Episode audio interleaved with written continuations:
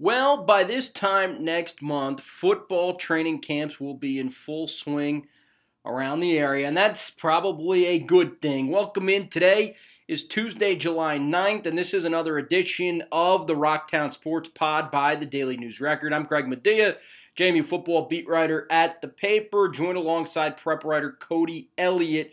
And today, Cody and I are going to talk some football. Uh, we're not that far away. It's kind of just sneaking up around the, on the corner, right? Right, Cody? It is, yeah. I, I feel like uh, spring sports just ended, and uh, you know, you think you have this big summer break, and all of a sudden, um, you know, you open your eyes and here's football season. So uh, it won't, won't, be long now. I guess we're about three, three and a half weeks away from everybody getting in full swing. I say JMU, the CAA has its football media day in two weeks. It's literally two weeks from today. I know the other conferences, if you look at some of the FBS leagues, uh, some have theirs beginning this week, and, right. and some have theirs next week. Uh, so college football season certainly heating up, and then. Uh, of course, I know we've both been working on different things football related because football kind of never stops, even when it's the off season in I don't know February or March or May. you, you, somehow find yourself writing about football because that's just kind of how it goes around here. Me with JMU and you on the prep scene. Uh, we're both working on some different things now. Yesterday, I had a story about kind of the motivation with, that has to do with JMU and um, a series of articles starting with, with different position uh, previews. I started with the quarterbacks that's in today's paper. And Cody, I know you've got something you're working on, and this is kind of where I want to start today uh, on the, this edition of the Rocktown Sports Pod. Uh, I want to start with this list of returning top players in the area at the prep level uh, that you've really been putting together. Uh, because I think I think that's kind of what starts to get people interested. You know, you get to this time of year, and you start thinking about, you know, who's who's Spotswood got back? Who is East Rock still going to be good? You start kind of thinking about it, and you start looking at some of the players in the area. So how, how did you kind of come up with this idea? You, you started to try to find something to get people thinking about football again. Well, yeah, I think it just it starts with you know the VHSL just had their dead period last week, where um, you know no teams are allowed any contact, any practice, anything at all. Um, and then I feel like every year, right after that dead period, that's when you kind of really get into the full swing of the, of the 2019 season or, or whatever year it may be. Um, and so I think you're starting to see every team kind of really transition into that preseason mode yet. Obviously, um, none of them have officially reported to camp yet, um, but teams are starting to look ahead. Teams are starting to get ready. You're starting to really find out who, um, you know, where everybody kind of stands with your team and what to kind of expect. So um, yeah, just sat down and kind of looked, you know, looked through the rosters, looked looked through some of the returners, looked at some of our all area stuff, and and um, you know, a lot of a lot of big names coming back for a lot of teams. Yeah, for sure. One other thing I did want to mention also. Uh, over the next couple of weeks, we're going to have some of the local area coaches come in and join us for the Rocktown Sports Pod. Next week, Danny Grogg is coming in, right? Yeah, yeah. We're going to try and get Danny Grogg in here um, from Broadway, and then hopefully after that, uh, leading up, you know, basically to the start of the season, I guess it'll be um, hopefully, you know, get all get all five of the uh, city county schools in here. Yeah, no, that'll be that'll be really neat, and I'm sure our listeners will appreciate that, and they'll, they'll get a really good feel when we talk to those guys because nobody knows nobody probably has a better pulse of what's going on with their own teams uh, than, than those guys, those head coaches. Uh, so they'll be able to fill us in on kind of what's going on with all the ins and the outs of the off season and what to expect as they get ready for kickoff. So Broadway coach Danny Grogg will be with us next week on the Rocktown Sports Pod. But Cody, let's dive in and talk about some of these top guys. You know, when I was kind of going through and doing some prep for today's podcast, what jumped out to me was everyone Spotswood has coming back. I was just looking up and down, and obviously you start the quarterback. Yeah, I mean Spotswood. That was that was the first thing that came to mind too. You know, I, I just sat down and made a quick list today, just kind of brainstorming for the podcast. Um, you know, not not officially looking at the list that I plan on releasing later um, in print in the print edition. Um, but they just have so many different guys that, that played such a big role for them last year. I mean, outside of uh, Brendan Brown, the running back and linebacker, and then Connell Ishinger, the wide receiver, that was a team that was mostly dominated by underclassmen last year, which I think – was a big reason why it kind of brought a lot of excitement to that program and what they were able to accomplish. And yeah, I think it does all start with Ryan High. I think Um, you could argue he could have been the best quarterback in the area last year. Um, he, he kind of his numbers don't quite reflect, in my opinion, his his capability just because they run that that offense where it is so balanced and they run the ball so much throughout the game and, and they don't they, there was plenty of games where he only threw it 10 11 times compared to some of the quarterbacks out there who throw it 25 30 so you know, I think he's got to be the biggest name on the board when you look at Spotswood. And then, you know, just going down the list, you, have got Rob Smith, the wide receiver, and that that was a converted basketball player who just had a huge year for them, um, arguably the best athlete in the area. And then you got Ethan Barnhart, which last year he kind of split time with Brennan Brown in the backfield, and then now this year maybe that, that kind of becomes his team and, and his position at, at running back. And then obviously on the defensive side of the ball, there's several big names as well. So just you know, as a as a team, they've got a lot returning and, and, a lot of big name players that that are probably some of the better players in the area. When when we when we talk about high, what do you think separates him from the rest of the quarterbacks in the city, county, and uh, and in the Valley District for that? I, I, think it's his arm strength for sure, and, and just in terms of he, he's the most you know pro style type of quarterback that you're going to see. I mean, he's going to drop back, and he, but he does have a little bit of mobility. He showed he showed that at times last year. He was able to get out of the pocket and still make throws. Um, you know, in the playoff game, even though they lost uh, to Liberty Bedford in the first round, I mean, there was several throws that he came out of the pocket because he was getting pressured and was able to make deep throws to either Smith or um, Connell Ishinger throughout the game. Um, you know, you, there's not many quarterbacks in in the league this year that can do that. Um, there weren't many quarterbacks that could do that last year. You know, Rockbridge runs that that kind of spread style where, where they obviously like to toss it around, but I think in terms of you know just day to day and long term potential at the at the quarterback position, I think Ryan Howe might be the best. It's obviously to be his junior season. Where's he stand out with recruiting? Are, are schools starting to look at him? Is he doing a camp tour? Uh, what do you know about Ryan Hyde at this point on the on the recruiting angle of it? I think I mean I think it's just getting started for him. I think you know last year I don't think anybody really knew what to expect. Um, you know his brother had been in that position the previous the previous couple of years, um, so everybody just kind of wondered what to expect. He was a sophomore. Was he ready?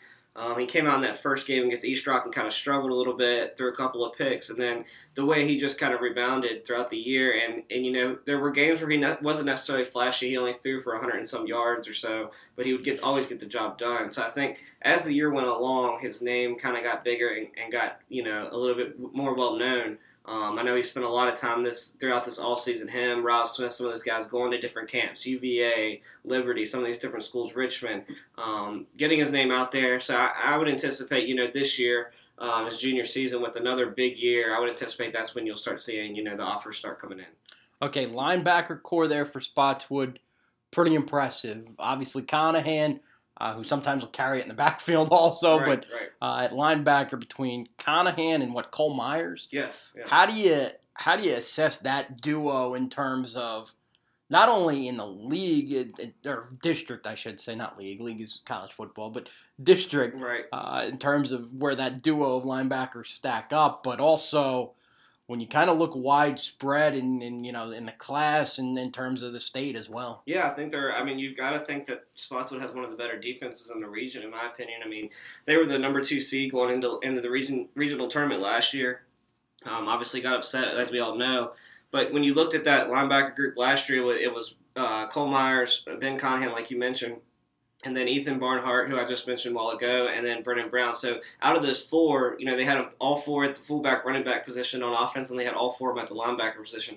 Um, I wrote about them four last year and kind of how tight knit what they were, and and how much of an advantage that was for, for Dale Shiflett in terms of being able to switch all those four out at any time and have that kind of depth built on both sides of the ball. Um, they only lose Brown from that group, so you know you they've got some names that can step up in that position, um, and then you've still got a capable four there. Even if not, you've got a capable three. Um, you know, I, I, think that group in general is, one of the best in the region, and I think the defense as a whole, which was really a strength of them for them last year, um, has to be considered one of the best. Uh, it, it's really interesting. Okay. So we know Spotswood has pretty much everybody back, and I'm sure we'll talk to Dale with it when we get him on the Rocktown Sports Pod. But when you look outside of Spotswood, because uh, you can probably mention a couple of players there as being the best returning player in the district or in the city county. When you look outside of Spotswood, who is most impressive to you? Who is the guy that you're like, ah, he, he could be, if anybody's going to challenge one of Spotswood stars for the best player in the league, Who, who who will you point to? Well, I think you know we mentioned him last week. I think it's got to be you know Harrisonburg's Quentin Smiley. Um, just in terms of his playmaking ability, he is he is so electric. He's probably the most electric player this year around the area. Um, I think Jaywan Evans was that guy last year in terms of guys who you could you know when he got the ball in space, um, he was able to make a play um, in just a matter of seconds. I think Quentin Smiley's got that same ability. He showed that last year. Um, I'm interested to see what he looks like when training camp rolls around, just in terms of how much more muscle he's put on, um, what his throwing mechanics look like, and and depending on what he's done with his throwing, he could eventually over overtake High as the best quarterback if if he's improved in that area, in my opinion. Um, but just in terms of his running abilities, I think alone make him, you know, arguably if not the best player, one of the best players in the, in the league, and and I think he's he, I think he's primed for a big year. You know, last year there was a lot around uh, Marcus Robinson Jenkins. Um, you know, he missed the first five games, came back. Um, they had some other capable running backs, Victor Lynch, some of those guys. But I just think with with Quentin Smiley this year, with one year under his belt, a little bit more comfort level there in that offense, I think he's primed for a really, really big year. Yeah, 2,200 all purpose yards last year, 24 total touchdowns last year for Smiley. Impressive uh, for sure. Any, anybody else at Harrisonburg that, that, that you think is, is one player to watch. I don't know if you look at it in terms of a district level or an all state level, but uh, just a, a, player that can contribute for the Blue Streaks. Yeah, there's a couple of names there. I mean, if you're talking just in terms of recruiting and, and guys that have a chance, a very serious chance of playing at the next level, it's Mateo Perrick, their kicker. Um, he, hmm. he's an, an all region kicker. Um, a guy who can really change the game with his leg. Uh, we talked a little bit about Aubrey Atwell last week, um, but Mateo Perrick was actually the first team choice over him um, at the, both the punting and kicking positions as a junior last year. So he's got already been started getting some Division One looks. I'm not sure if he's got an offer yet, but he has got some looks. Um, so I think just you know, in terms of that kind of level, I think he's he's the one guy that could really, you know, have a really bright future there. Um, another guy, just in terms of locally, who could be, be primed for a big year is, is, Austin White, who originally battled with Smiley for the quarterback position, um, moved to receiver, and really showcased kind of the ability to make a difference there throughout the year. Um, you know, I know he's been doing some some camps and some different things this year as well, trying to work on his his receiving game. Um, obviously, older brother AC White at uh, Old Dominion, Old Dominion who's yeah. now a tight end. So um, I'm interested to see kind of what he does this year and, and, if he can kind of take that next step and take his game to a new level. Yeah, interesting trio there for Harrisonburg for sure. One player that, that kind of always stuck out to me last year, and I felt bad because he was on a bad team, uh, is, is Turner Ashby's Grant Swinehart. Probably the best player they have. I, I think that's probably a safe bet to say that. Uh, I don't know if you want to put Jesse Knight in that conversation, but in terms of Swinehart, I just was so impressed last year because – I saw TA, I think maybe three times, three, four times. I was kind of on the TA beat there yeah. for a while. Uh, whenever JMU was home, I, I, felt like I got TA uh, either going up to Bridgewater or seeing them on the road somewhere. And I, it always stuck out to me because they would just give Swinehart the rock over and over again and hope he could do something to keep TA in the ballgame. Yeah, and you mentioned a while ago uh, who I thought could maybe step up this year and be the best player, and he's another guy that I think has to be in that contention. Um, you know, he w- he was doing a little bit of everything for them last year. I mean, they came into the year. I know Chris Fraser had told me a lot during the preseason how they had five or six guys that they really wanted to just spread out the ball, um, give a lot of carries to a lot of different guys. And I think that once the year started, Swinehart just kind of took that opportunity and ran with it, and, and they, they didn't have any choice but to keep giving him the ball. Um, you know, he was primed for if he would have played a full season, he was primed to arguably be the, the district's leading rusher. If not, he was going to be top three at least. Um, he was having a really, really big year. Uh, suffered injury late in the year. I missed the last two or three games. Um, and, you know, I really think that kind of just changed everything for them as well. It kind of just, you know, their season was already somewhat going south. And then when that happened, it, it really, you know, spiraled. Just, yeah, derailed them completely. So I think, you know, he, he came back from an injury. Um, played basketball, wasn't quite himself during basketball. Did some more work with um, rehab wise. Came back in track and had a big um, indoor track season, outdoor track season. Um, won a won a state ring with the, with their four x two team.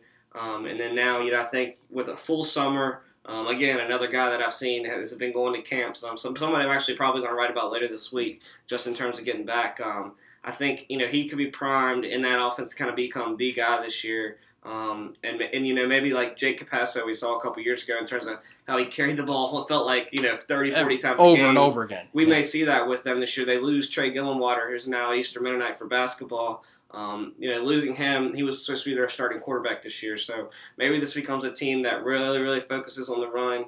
Um, a lot of their other options have graduated. So, you know, I'm interested to see what he does this year and, and kind of how much he takes advantage of becoming the guy there in TA. Yeah, this is, this is probably a better question for, for Frazier if, and when we get him on the podcast.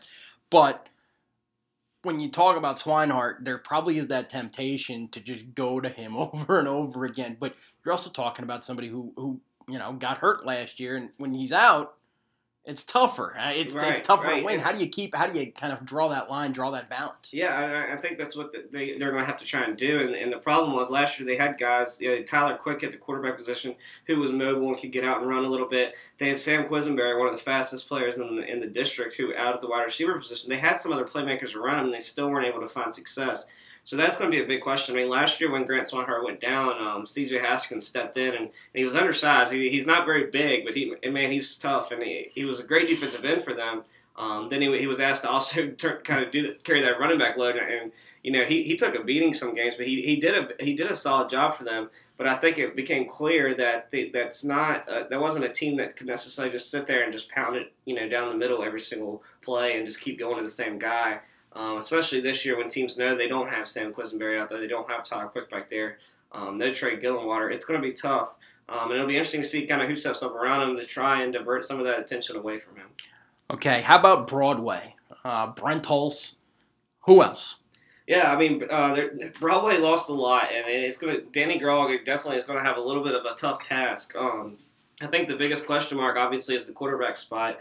Um, Nick Lore graduated. He had a huge year last year, um, especially I feel like during that, that five game run there towards the end where they finished four and one. Um, he was he was passing for 300, 400 yards a game. Um, it was it was a really fun. I know we enjoyed it here in the office talking about it, and just with him leaving and, and you know Bryce Suiters opting not to play this year, focused on some of his travel ball duties with baseball. Um, and kind of left the quarterback position as a question mark. And, and talking a little bit this week to some of those guys, um, Caleb Williams, who was a wide receiver um, for them, played a lot as a sophomore, had a big year as a sophomore at wide receiver, um, was had, had a huge game in the opener last year against Western Albemarle, and then uh, suffered a knee injury against, against Skyline. Ended up uh, not playing football the rest of the year. Played basketball, had a huge year in basketball. Um, and then had surgery, came back, and now he's been rehabbing and has opted to switch to quarterback. Um, he's going to compete for the job. They haven't named a starter yet, but he's you know he's arguably the best athlete on that team, and I think you know he has a chance there if he can come back healthy, if he can get cleared, if everything can go right. You know he could be a difference maker there at the quarterback position. Um, and then they've got some some capable wide receivers out wide as well in terms of guys like Nate Tennell, the basketball player who you know, he's 6'4", 6'5", feels like he grows every time I see him. Um, just, you know, I think he's he's a guy who could really develop into he's got the body build of a potential, you know, Division two, Division one type tight end eventually because of how he's built. Um, so you know they've got a lot of question marks, but I think you know Caleb Williams at the quarterback position, or even if not, even if he ends up back at wide receiver, I think he's the biggest name there just because of how how much playmaking ability he has and how elite he is as an athlete. Okay, so now I kind of want to go just to the opposite end of the spectrum. That, that you know, where Spotswood had everyone back, uh, winning team that had every that has everyone back. You got East Rock, which it, it looks like the opposite, correct? Yeah, but they're, they're, it's going to be tough for them, and, I, Donnie Coleman knew that last year. I mean, he, he's, he's made that comment to me several times. I mean, they, I think it was 21, 22. I can't even remember the exact number now. They lost, I mean, pretty much everybody. Um, there, there's only a handful of players who, who play, saw significant time. Fortunately for them, um, the one positive out of that last year was that they blew so many people out. They were beating people by so much that a lot of these games, the underclassmen were playing most of the second okay. half.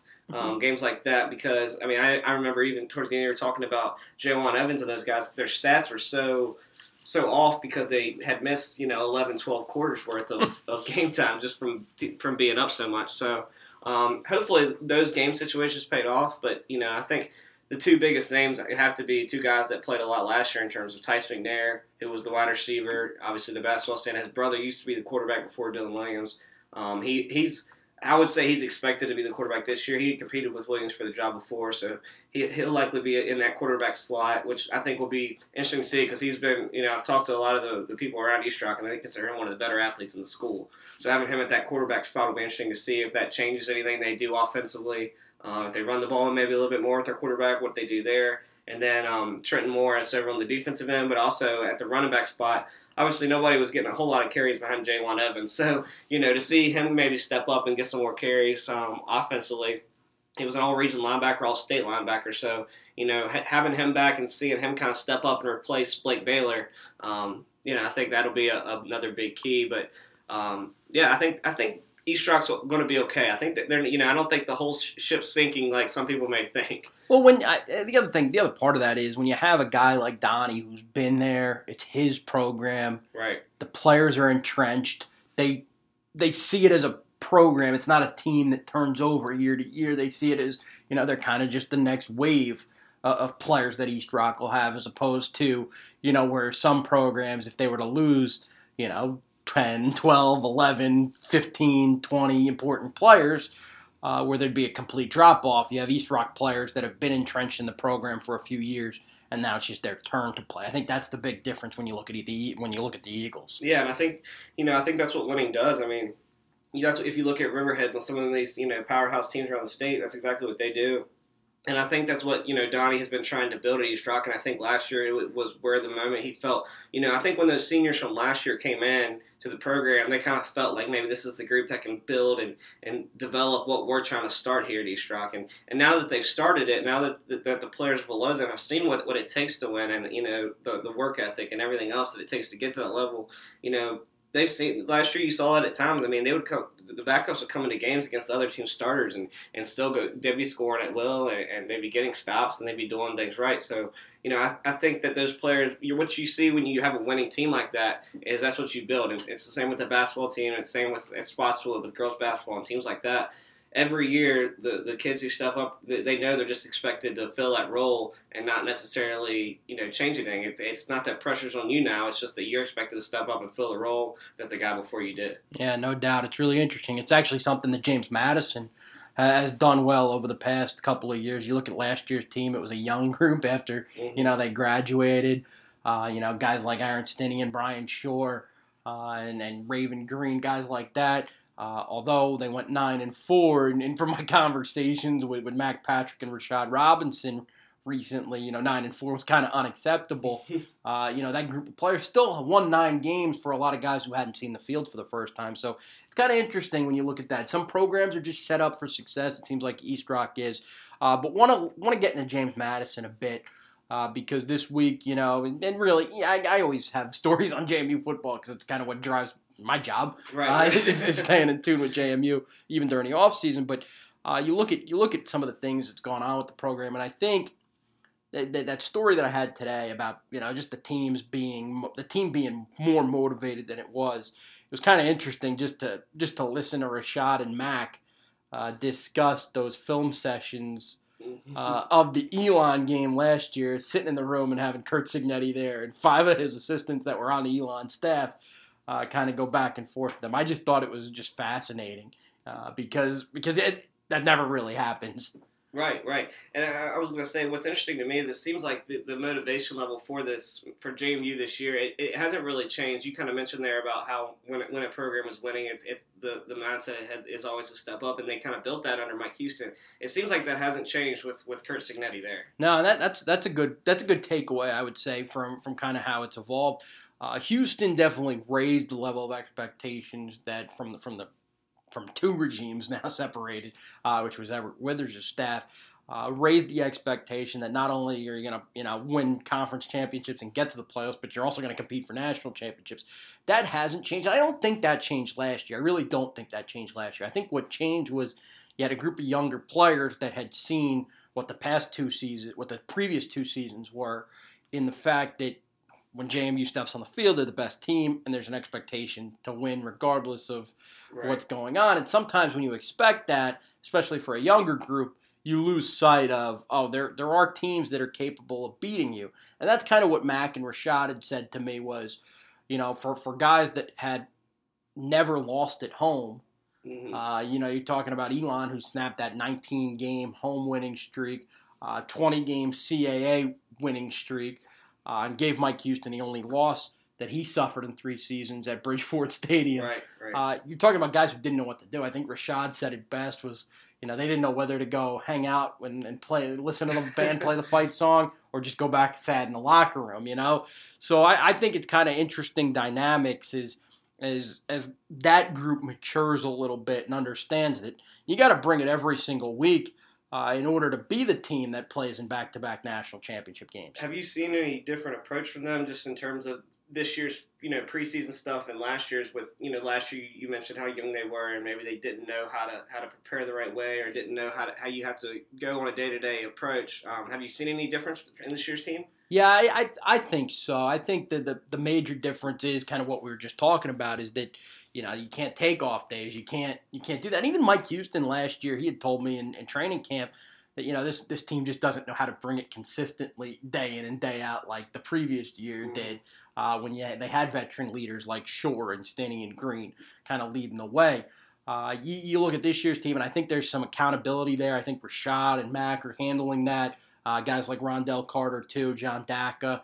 Uh, when you get that kind of leadership where it's being patrolled from within, uh, there's less on a coaching staff to have to have to bring that out of players, and I think that's important. And my conversation with Brian Phillips, the strength coach, uh, basically what he told me is he's like these kids are coachable, mm-hmm. they're really good, and that that stems from a little bit of, of being able to get through to them from the previous staff. I think Houston staff deserves a lot of credit for that.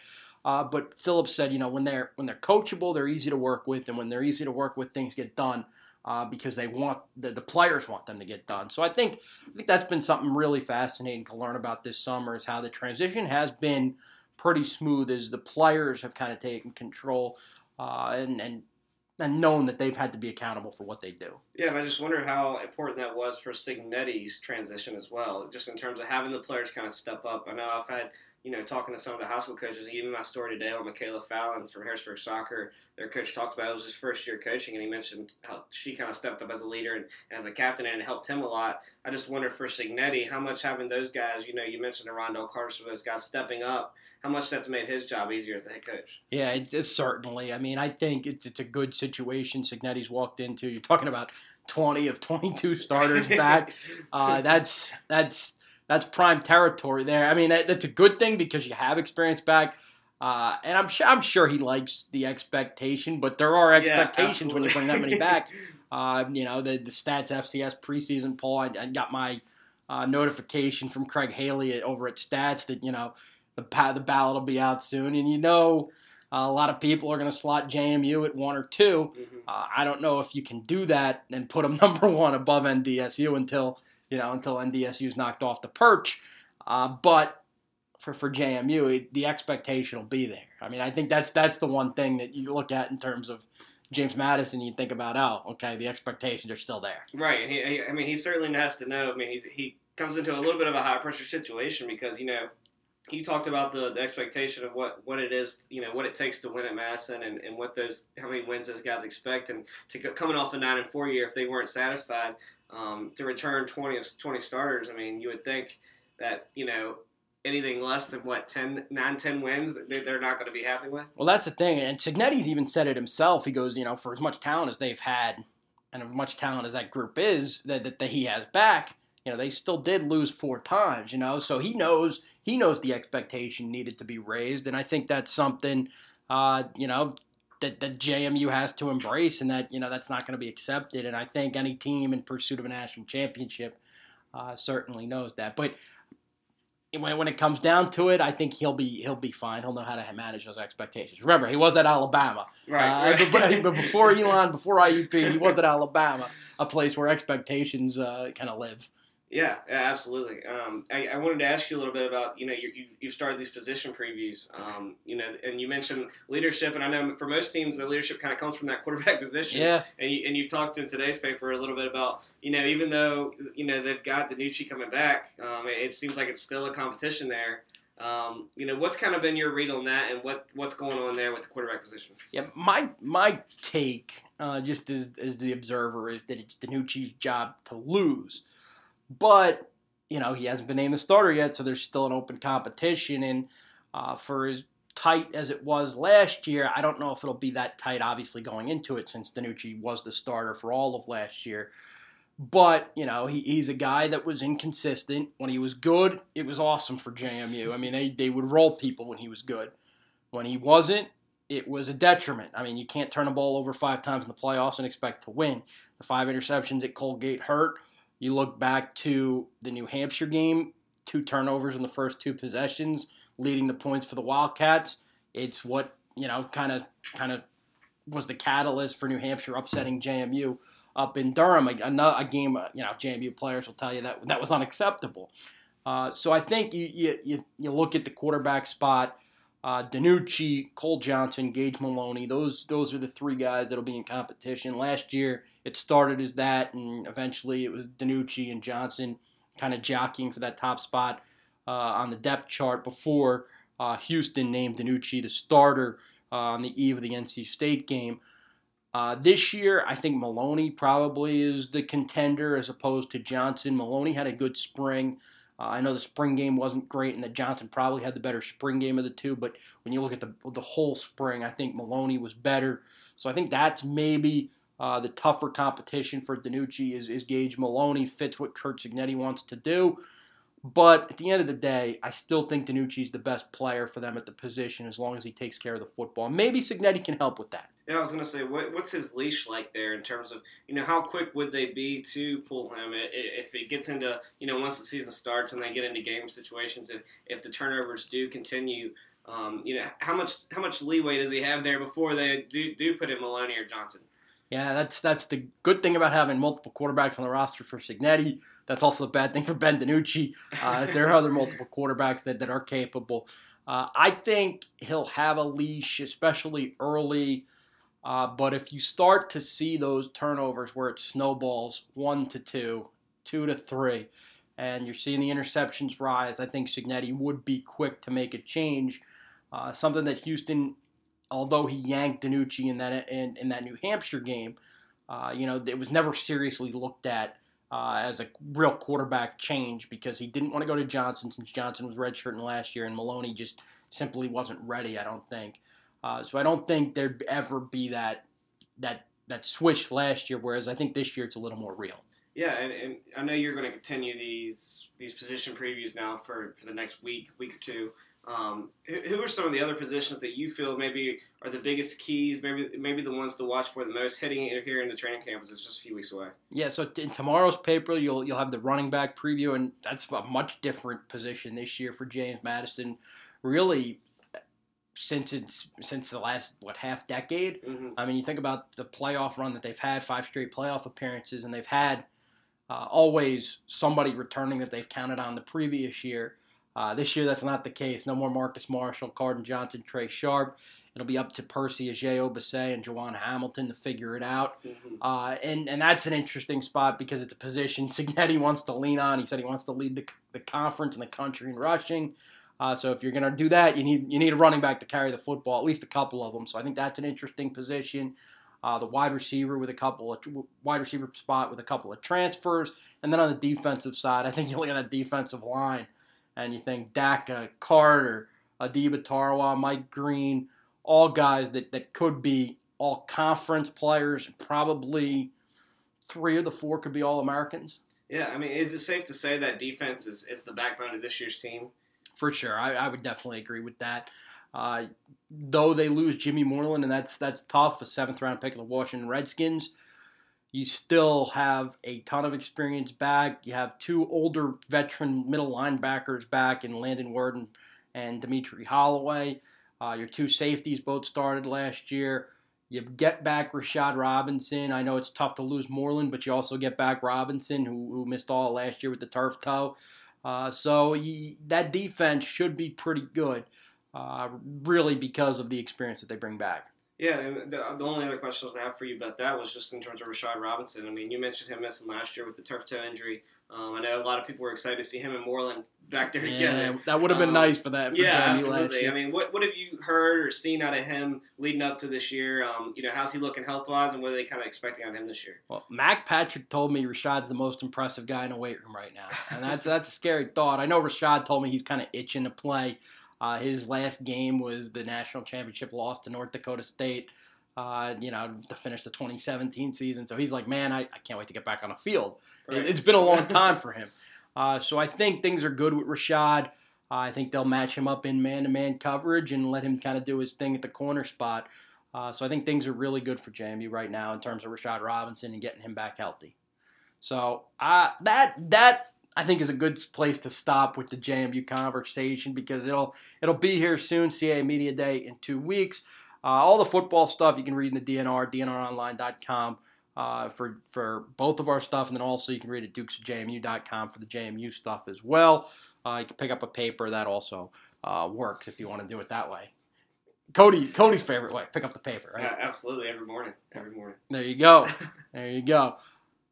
Before before we wrap up here, got to get to the Valley League and the Rockingham County Baseball League. It's we haven't really done an update on it in a while on a podcast, so I did want to touch on it.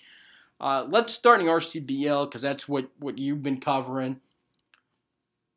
When you look at the standings, it's Clover Hill.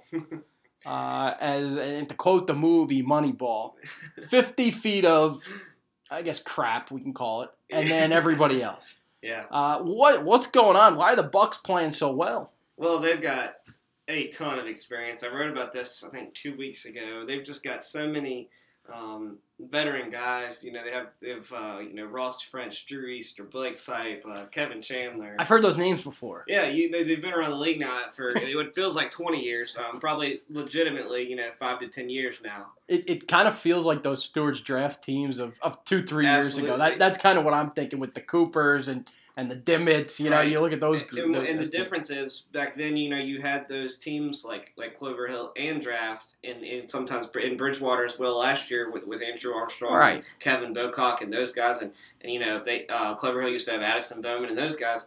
You know, Tyler Bocock left Bridgewater last year, comes over to Clover Hill this year. You know, then Andrew Armstrong, Brian Bocock, Kevin Bocock, they all step away. Hang it up. Um, you know, and so I think what you're seeing is you have all these these grown men, these guys who are 28, 29, 30 playing in Clover Hill, and then you've got a league that for the most part around the rest of the league is very, very young. I read about that last week was, you know, you've got a lot of high school guys, you've got a lot of Division three college baseball players. Um, and I think that's where the parity is. You know, it, it seems like every time a team gets hot behind them, um, as soon as they get hot, then they drop two or three in a row, or you know, as soon as they go on a little bit of a winning streak, something bad happens. Nobody has seemed to kind of make any kind of climb up the standings. It's it, every night I feel like I check in. It's it's flip flopping. Um, it, it legitimately has had teams go from second to sixth in a matter of a day or two. I mean, it's just been insane right behind them. I was gonna say because you got everybody else kind of right, muddled around 500. Most of those teams are right around 500. I know Elkton's not as good as Mhm. those teams. Uh, they're they're further in the standings back, but everybody else is kind of right around 500.